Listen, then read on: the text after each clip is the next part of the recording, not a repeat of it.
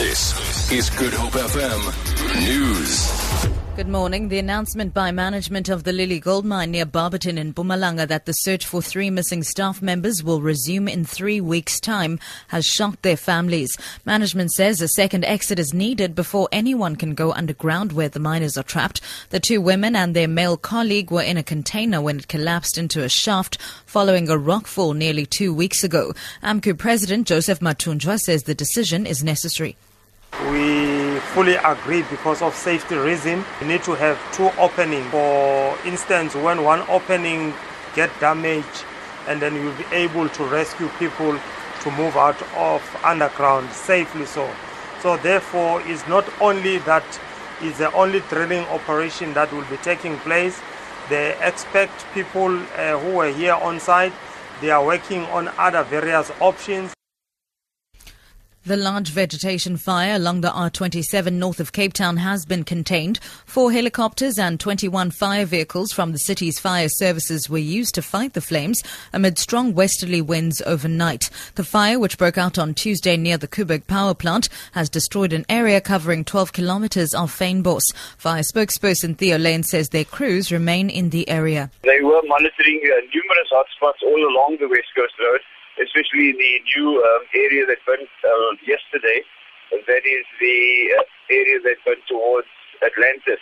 Uh, this morning they will do an assessment as to uh, if additional resources must be brought in to completely extinguish this fire and how many resources if required. After violent protests this week, the University of Cape Town has been granted an interim interdict against 16 people. Not all of them are students. They'll not be allowed on campus until the next court day on the 15th of next month. Eight people, including six students, appeared in court on charges of public violence yesterday. The six students have been provisionally suspended. The group is demanding more accommodation and alleges that white students are being given preferential treatment. Head of the Alumni Association, Russell Ally, says the motive for the demonstrations is misguided. Central to the Rhodes Must Fall uh, political position is a belief or a view that at the University of Cape Town, black lives don't matter, which is a very serious uh, challenge to the university. Many of the actions which Rhodes Must Fall uh, carry out, they will justify under this understanding that if black lives don't matter, then the actions that they undertake are completely justified. And finally, a study has found that South Africa has one of the most expensive private healthcare systems in the world.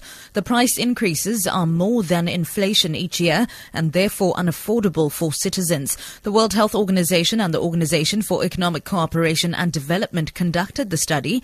They then presented the results at the Competition Commission's Health Market Inquiry in Pretoria.